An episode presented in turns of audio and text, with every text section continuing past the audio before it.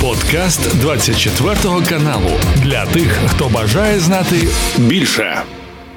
Про ситуацію на полі бою, про ту допомогу, яку ми можемо отримувати від наших союзників. Е, просто зараз говоримо з військовим експертом Сергій Грабський на зв'язку зі студією 24. Пане Сергію, радий вас вітати. Слава Україні! А моє вітання студія Героям Слава, пане Сергію. Швеція каже, що вивчає питання передачі Україні своїх літаків Гріпен виробництва корпорації СААП. І от на вашу думку, у разі якщо це рішення буде позитивним, як швидко ми ті гріпени можемо собі отримати? В якій саме кількості, яка принаймні мінімальна кількість нам є е, в потребі, і чи можуть шведи ту той наш запит задовольнити? Ну і наскільки легко буде інтегрувати до нашої пост пострадянської авіації до наших, сподіваюсь, майбутніх F-16 ще і цей вид літаків? Ви знаєте, питання е, дуже складне на всіх етапах його вирішення, тому що ми говоримо і про підготовку пілотів. Ми говоримо про підготовку особового складу, який буде займатися наземним обслуговуванням. Ми кажемо, як ви правильно зауважили, про імплементацію або вбудову цих літаків і всього, що з ними пов'язано у нашу систему навігації, контролю, забезпечення озброєнням, технікою і так далі. Тому подібне. Ну навіть скажемо так, що системи, е, навіть системи. Е, забезпечення пальним потребують особливого підходу. Вони як мінімум мають відповідати стандартам НАТО, тому що ну за фактом шведські літаки вони відповідають всім вимогам альянсу. Тому питань дуже багато, е, в тому числі як швидко наші пілоти зможуть опанувати цю машину, як швидко наші техніки зможуть опанувати цю машину. Йдеться е, так само про кількість літаків, тому що самі розумієте, один, два, три вони не зміняють, не міняють сутності. А ми маємо отримати ці літаки підрозділами. Тобто йдеться щонайменше про кількість від 16, якщо ми не помиляюся, до 18 літаків одночасно. Тобто це досить серйозний виклик і сказати, що ця справа легка, і протягом 3-5 місяців ми зможемо отримати ці літаки. Ну буде трошки занадто оптимістично, я би сказав так. Але треба розуміти, що ці літаки вони вже в принципі є інтегрованими для спільного застосування вже з ну можемо говорити з нашими F-16 у майбутньому тому вони будуть дуже добрим таким е, доробком до е, нашої системи повітряних сил, що дозволить нам виконувати більшу кількість і більш ефективно е, більшу кількість завдань і робити це більш ефективно на лінії фронту. Тому е, ми з інтересом очікуємо розвитку цієї події. Здається, 14 числа мають в Швеції обговорювати це питання щодо передачі цих літаків або можливості передачі цих літаків. Але треба зауважити, що знаєте, є ще відповідальність перед своєю країною. Швеція формально ще не член НАТО. Швеція так само знаходиться в зоні загрози е, російської авіації або нанесення якихось ударів. Тому е, першочергове завдання Швеції забезпечити свою безпеку, і це буде залежати залежати в тому числі від того, як швидко концерн САП буде спроможний передати відповідну кількість е, літаків нового покоління для потреб шведської армії. Пане Сергію, ми пам'ятаємо, що коли Володимир Зеленський був е, з візитом в Швеції, спілкувався з тамтешнім керівництвом. Він просив тоді ці літаки. Президент тоді анонсував, що українські пілоти взялися. Е, ну він не казав, що е, тренуватися на тих літаках. Він казав, він інакше те все сформулював. Вивчають українські пілоти ці гріпини.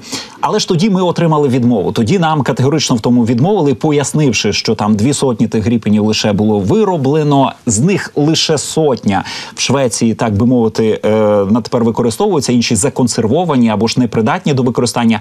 А тепер ми кажемо про те, що ми 16-18 літаків в Швеції просимо. Ну тобто, це п'ята частина. Ну і з розумінням того, що все-таки е, не є універсальним цей літак. Да, нам треба спеціальну якусь кількість пілотів виділяти, які конкретно будуть вчитися тренуватися на ньому. Чи доцільно от все-таки просити саме ці гріпани? Можливо, нам варто було би на F-16 виключно сконцентруватися, щоб і однакове обслуговування було усюди. От допоможіть мені зрозуміти, чому ми все-таки продовжуємо наполягати і на тому, щоб Швеція нам допомогла своєю зброєю. Бо ну певною мірою, знаєте, таку збірну солянку отримаємо. Я читаю відгуки наших військових, які змушені на тепер обслуговувати дуже багато натівської різноманітної артилерії, да, яка, попри те, що натівська, але не є універсальною. От чи не буде нам з літаками так само е, складно з цією збірною солянкою? З одного боку, так і я про це наголошував. Власне, що так, це потребуватиме спеціальної підготовки, спеціальної програми, ну і банального вивчення навіть шведської мови щодо цих літаків. Але в тому числі слід зауважити, що як F-16 не є універсальними літаками, так і Гріпени не є універсальними літаками. Чи потрібно нам збільшувати наш е, військово-повітряний потенціал? Так. А чи можемо ми це зробити, використовуючи тільки одну модель літаків? Ні, жодним чином. І саме тому на сьогоднішній день, з урахуванням специфіки наших бойових дій і нагальної потреби термінового нарощення нашого військово-повітряного потенціалу, ми змушені приймати ці правила гри ми змушені отримувати і такі літаки, які будуть виконувати певні сегменти е, бойових завдань, які можливо недоцільно е, недоцільні у використанні е, F-16. Тому потрібні нам ці літаки. Якщо ми забезпечимо сталу систему експлуатації, технічного обслуговування, ремонту цих літаків, то чому б ні? Для виконання певних завдань у складі підрозділу такі літаки можуть бути застосовані. Знову кажу, це нелегка задача, але пробачте, і в перед нами стоїть дуже важлива задача визволення нашої землі і знищення противника. І тому всі засоби, які можуть бути надані нам, є доцільні. Е, я розумію, знаєте, спілкуючись з хлопцями, е, я вам скажу навіть більше. Є таке поняття як логістичний або технічний кошмар, коли е, в одному підрозділі може бути не тільки різні типи артилерійських систем або інших вогневих засобів, а навіть стрілецька зброя. Тобто для людей, для фахівців, що займаються забезпеченням, це дійсно дуже серйозний виклик, навіть ну на такому простому рівні. Годі й думати, що це буде проста задача у використанні літаків різних типів. Але пробачте, війна це загалом дуже серйозний виклик. І якщо стоїмо ми перед вибором або чекати і отримувати удари, або отримати щось для того, щоб наносити удари, я волію все ж таки голосувати за другий вибір, тому що цей виклик, який ми маємо прийняти, і е, забезпечити його вирішення. Пане Сергію, про шведські гріпини можливо трохи більше ми дізнаємося дійсно за два дні, коли в четвер шведський уряд буде вивчати те питання. Але ж також ми знаємо, що приблизно за тиждень Володимир Зеленський має побачитися зі своїм американським колегою Джо Байденом, і дуже сподіваємося, ну принаймні чимало сигналів е, щодо цього від е, американських засобів масової інформації, що е, Джо Байден оголосить там про передачу Україні атакамсів. Але допоможіть, от мені тепер з цим розібратися, про які саме атакамси йдеться, бо тепер от кажуть, що там можуть бути різні версії на різну дальність з різною бойовою частиною. І от знову ж таки, у разі. Якщо е, Швеція да, от вже за два дні погодить гріпани, ви кажете 3-5 місяців, щоб е, навчитися ними користуватися. Якщо за тиждень, 19 вересня, Джо Байден оголошує про передачу нам атакамсів, коли вони в Україні з'являться, в яких кількостях е, і в яких модифікаціях? Ну, ви знаєте, боюсь, що щодо кількості е, це на це питання можуть відповісти або в американському міністерстві оборони, або в нашому. Що стосується кількості, і ми з вами можемо робити тільки припущення. Ну але то, що ми з вами можемо обговорювати, це наступна інформація. А саме треба розуміти, що існують міжнародні експортні обмеження. Е, які виключають передачу е, ракет, ну скажімо так, оперативно-тактичних, які можуть стріляти на відстань більше 260 кілометрів. Чому тому, що це є норми міжнародної угоди, яка говорить про те, що не допускається передача озброєння і бойової техніки, яка потенційно може бути використана для запуску ядерних боєприпасів а відстань більше 300 кілометрів, так визначено міжнародними договорами. Це відстань, яка е, використовується для запуску ракет з ядер з потенційно ядерними боєприпасами. Тому тут ми можемо бути більш-менш впевнені, що нам е, будуть передані так звані експортні варіанти.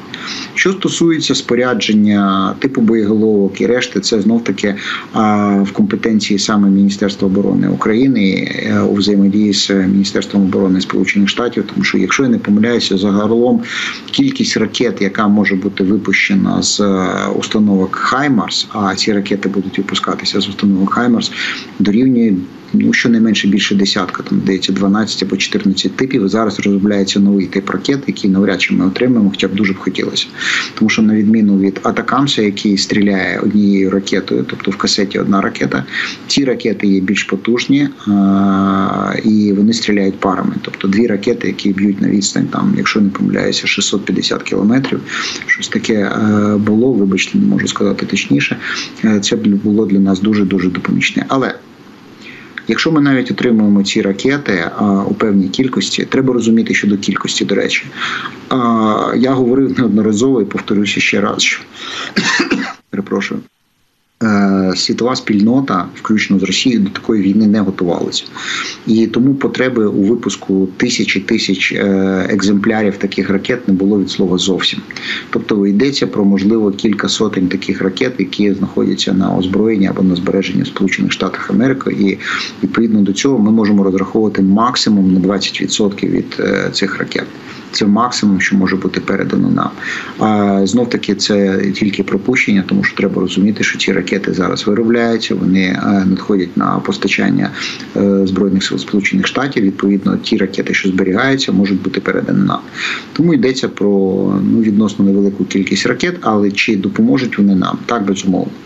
Так, безумовно, треба розуміти, що е, при нанесенні ударів такими ракетами, які можуть бути здійснені з достатньо великої відстані в глибині наших бойових порядків, тобто ми не наражаємо на небезпеку екіпажі і пускові установки, ми можемо серйозно е, ускладнити життя противнику е, щодо його логістичних спроможностей. Давайте згадаємо так, що перші хаймерси, які наносили удари, примусили противника відсунути е, основні лінії забезпечення, логістичні лінії, щонайменше на 100 кілометрів від лінії фронту з використанням е, озброєння, яке може бути на дві сотні кілометрів, знаходячись на безпечній відстані, недосяжній для засобів ураження противником, ми можемо примусити противника відсунути цю лінію логістики ще на сотню кілометрів, що ну дуже і дуже серйозно ускладнить е, питання забезпечення окупантів на е, фронтах української війни.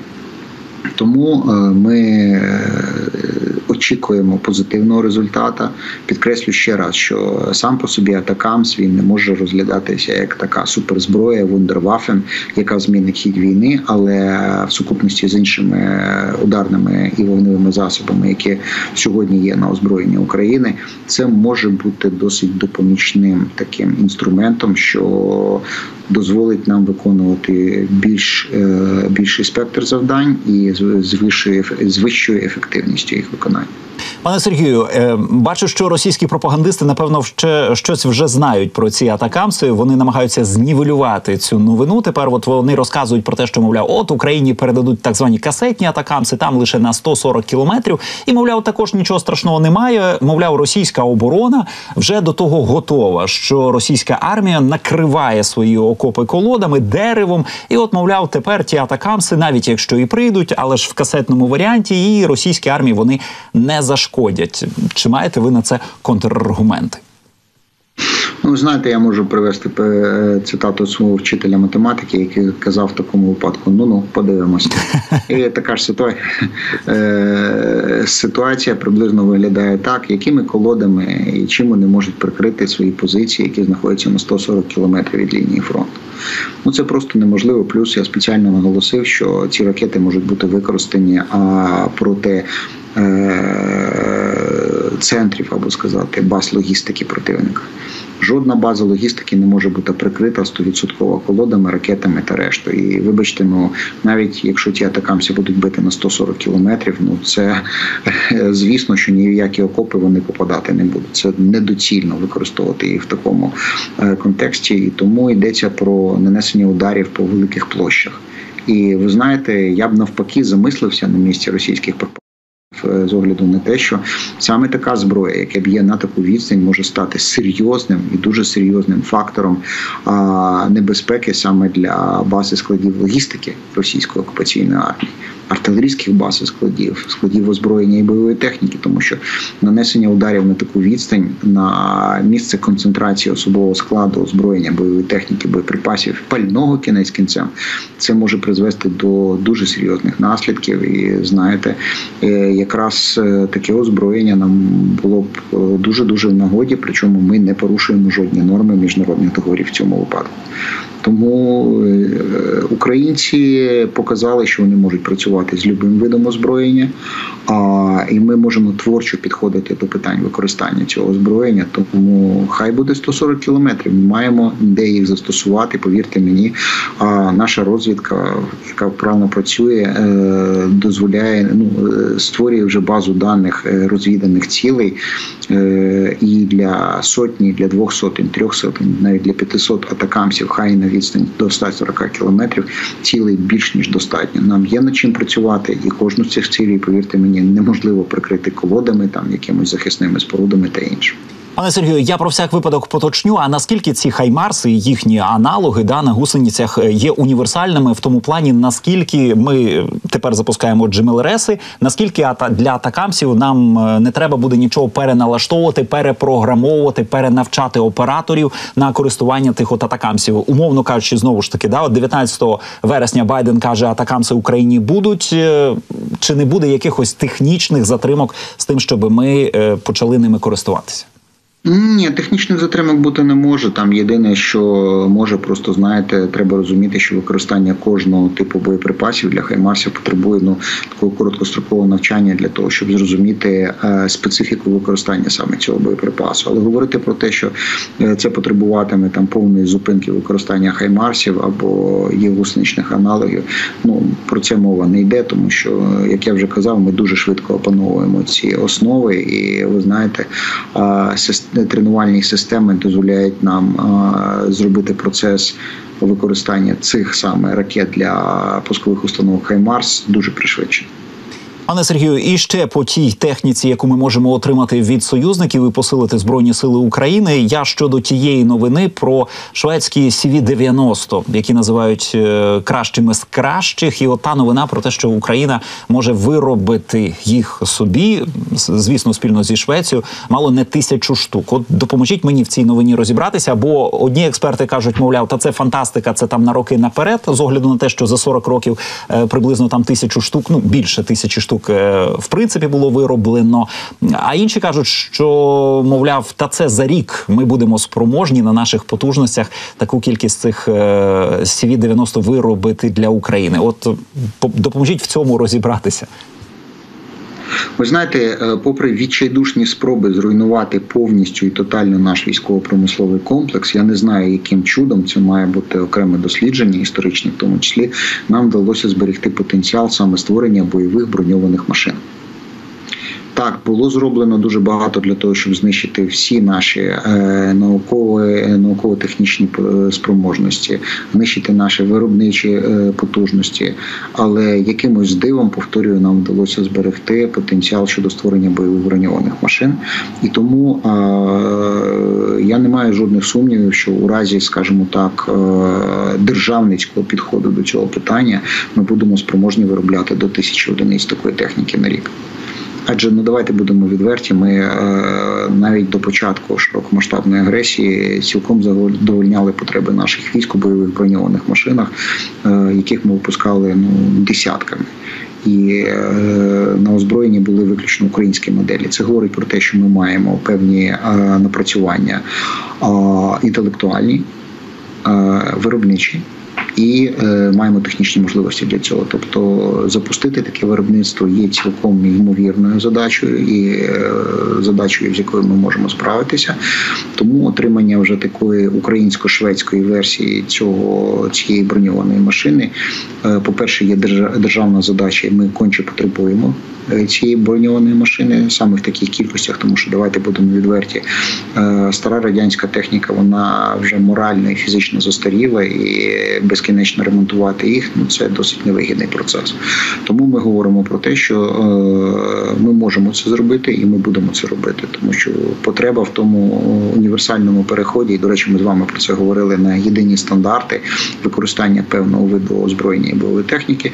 Вона є нагальною, і тому це задача, яка під силам нашому військовому промисловому комплексу. Пане Сергію, а тепер до того, що на Росії відбувається, наша українська розвідка каже про нову хвилю масової мобілізації на Росії, і що це може бути приблизно кінець вересня. Допоможіть розібратися, яка на тепер є потреба російського війська в тому, чи є їм потреба оголошувати саме масову мобілізацію? Ну з розумінням того, що в них то й частково не скасовували. Прихована мобілізація в них весь цей час відбувалося. Менше з тим, от наша розвідка каже про ймовірність на кінець вересня масової мобілізації на Росії. Ну, знаєте, цілком можливо. Треба розуміти, що Росія е, на сьогоднішній день має маючи певні проблеми із забезпеченням озброєння і бойовою технікою, навіть попри те, що їхні запаси є досить великими, але ця техніка і озброєння є не дуже ефективним. Вона є по факту морально застарілою. Вони намагаються компенсувати це тим ресурсом, які вони вважають безкінечним, тобто е, банальною піхотою, яка кидається в е, усі штурмові дії без належного прикриття і забезпечення бойовою технікою, і цей витратний матеріал розглядається як такий доцільний і можливий. Але є маленьке але в російській армії, і це маленьке але полягає в тому, що треба розуміти, що Е, купа, якщо можна так сказати, купа чоловіків, які переодягнені в військову форму, яким навіть видали зброю, яким видали можливо шоломі сталеві, е, не можуть бути однозначно військовими підрозділами спроможними вести бойові дії, тому що для цього потрібно ще навчання, для цього потрібна відповідна кількість командного складу. Йдеться про сержантський і офіцерський склад, який може е, забезпечити, хоча б початкові етапи бойової підготовки. Для цього мають бути проведення злагодження штабів і наявність відповідної кількості цих командирів, з чим в Росії проблеми, тому що треба розуміти так, на папері вони можливо мають дуже велику кількість так званих офіцерів запасу або кафедри е, тих, хто пройшли військову кафедру, але по факту якість цього контингенту не є дуже значною, тому з цим є певні проблеми. Плюс є проблеми із забезпеченням озброєнням бойовою технікою. Тому чи можуть вони е, зібрати таку кількість людей? І примістити їх у військові табори. Так можуть, але цей процес підготовки об'єктивно може затягнутися або перейти в формат створення так званих маршових підрозділів, коли просто певна кількість людей, одягнених у військову форму, буде переміщатися в зону бойових дій, де ними будуть доукомплектовані по побиті у військових діях е, підрозділи і військові частини. Тобто, самі розумієте, якість такого контингенту для наступальних дій є категорично недостатня. Натомість, натомість, треба усвідомлювати наступне, що така е, така якість контингенту цілком ймовірно у випадках великої кількості е, може бути використана для утримання певних позицій. Тобто не йдеться про якісь активні широкомасштабні наступальні бойові дії, але можливість, скажімо так, утримання лінії оборони, як це свого часу відбувалося на лінії Троїцький сватово Креміна, цілком ймовірно. І саме це вписується в концепцію російської е, російського ведення війни, тобто війна на виснаження, коли великі маси піхоти створюють ну певні проблеми для військ, що їх намагаються атакувати або використовуються для того, щоб атакувати позиції українських сил оборони. Е, тому, виходячи з того, і цілком ймовірно є можливість оголошення цієї мобілізації, але треба розуміти ще одне: що попри таку кількість забезпечити е, швидке поповнення підготовленими військово-навченими ресурсами військових частин це буде неможливо, тому що є обмеження і в матеріальній, і в технічній базі, і в навчальній базі. Саме тому вони використовують в тому числі білоруські полігони для проведення такого навчання. Тобто проблем дуже багато, і треба розуміти, що е, самі періоди навчання можуть розтягнутися у просторі і часі. Тобто, це може зайняти не три умовних місяці, а якихось шість місяців, у разі якщо дійсно вони хочуть закінчити закінчити програму бойової підготовки. Якщо ні, відповідна якість е, людського ресурсу буде надходити на забезпечення військ, ну що відобразиться на якості, в тому числі ведення війни або взагалі спроможності вести цю війну. Пане Сергію, а щодо спроможності Кремля забезпечити свою армію вторгнення боєприпасами, ми знаємо статистику, знаємо цифри, що от протягом 22-го року 10-11 мільйонів снарядів було випущено по українських позиціях. Е, знаємо про спроможності російської промисловості виробляти приблизно мільйон. А якщо посиляться, то 2 мільйони тих снарядів на рік, ну тобто лише п'яту частину від потреб вони закривають. Але ж просто зараз, е, просто в е, ці хвилини, російський диктатор Путін з Кім Чен Іном домовляється домовляється про те, щоб Північна Корея допомогла е, Росії снарядами. Допоможіть зрозуміти, наскільки е, Північна Корея може в тому Росії допомогти. 25 мільйонне населення цієї держави весь час вони готуються воювати зі своїм найближчим сусідом. кажуть, що в них потужна артилерія, потужні запаси тих боєприпасів, які вони ще від радянських часів собі мають, і напевно виробляють і на тепер. Але допоможіть мені кількісно зрозуміти, от в, в, в цифрах, скільки це може бути, яка може бути допомога Росії від Північної Кореї. Ви, ви знаєте. Е... Ситуація в тому полягає, що дуже важко оцінити ресурси диктаторських режимів, тому що коли вся економіка працює на оборону, то важко усвідомити, скільки ж вони по факту можуть зробити. І можна припустити, що вони мають ну давайте так серйозні запаси боєприпасів. Але але е, специфіка ситуації полягає в тому, що ці боєприпаси е, вони є морально і фізично застарілими.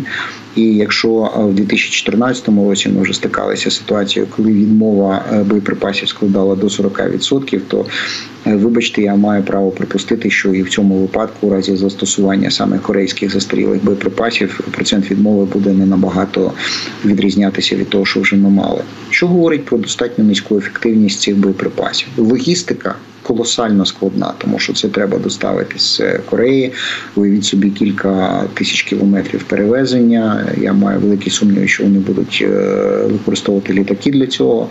Ну і плюс е, боєприпаси вони використовуватимуться для старої зброї, тобто для тої зброї, яка буде приходити на відновлення, і тому виникають питання щодо точності і ефективності використання цих боєприпасів і цієї зброї. Хоча, знаєте, е, я жодним чином не хочу заспокоїти і е, сказати, що ми маємо не маємо зважати на ці боєприпаси, тому що е, вони можуть поставити певну кількість боєприпасів, яка продовжить агонію російської військової машини.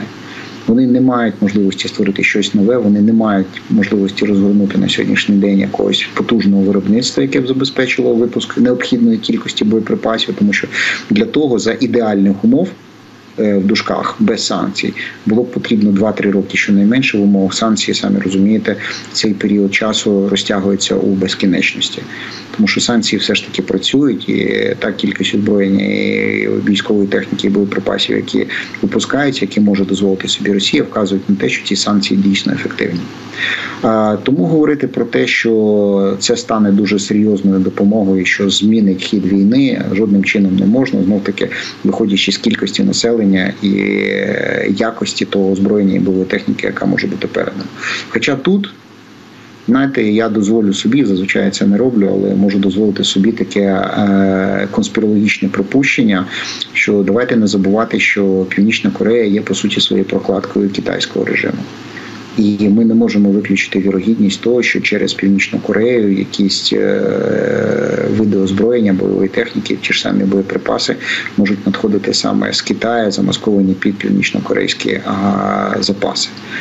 Тут е, самі розумієте, гра має трошки іншу специфіку, але загалом треба розуміти, що основним партнером Китаю в сьогоднішній ситуації економічній дуже непростий для Китаю є саме західний світ, і тому Китай буде діяти дуже обережно. Діяти дуже обережно означає, що вони е, будуть тричі думати перед тим, як відправляти якісь боєприпаси. Але повертаючись до нашої з вами розмови, хочу наголосити ще раз: люба передача любої кількості озброєння та боєприпасів е, російському політичному режиму, кремлівському режиму означатиме продовження агонії цього режиму. Пане Сергію, дякую, що знайшли час поспілкуватися. Дякую за вашу аналітику, за ваші відповіді і пояснення. Військовий експерт Сергій Грабський був на зв'язку зі студією 24. Це був подкаст для тих, хто бажає знати більше. Підписуйся на 24 канал у Spotify, Apple Podcast і Google Podcast.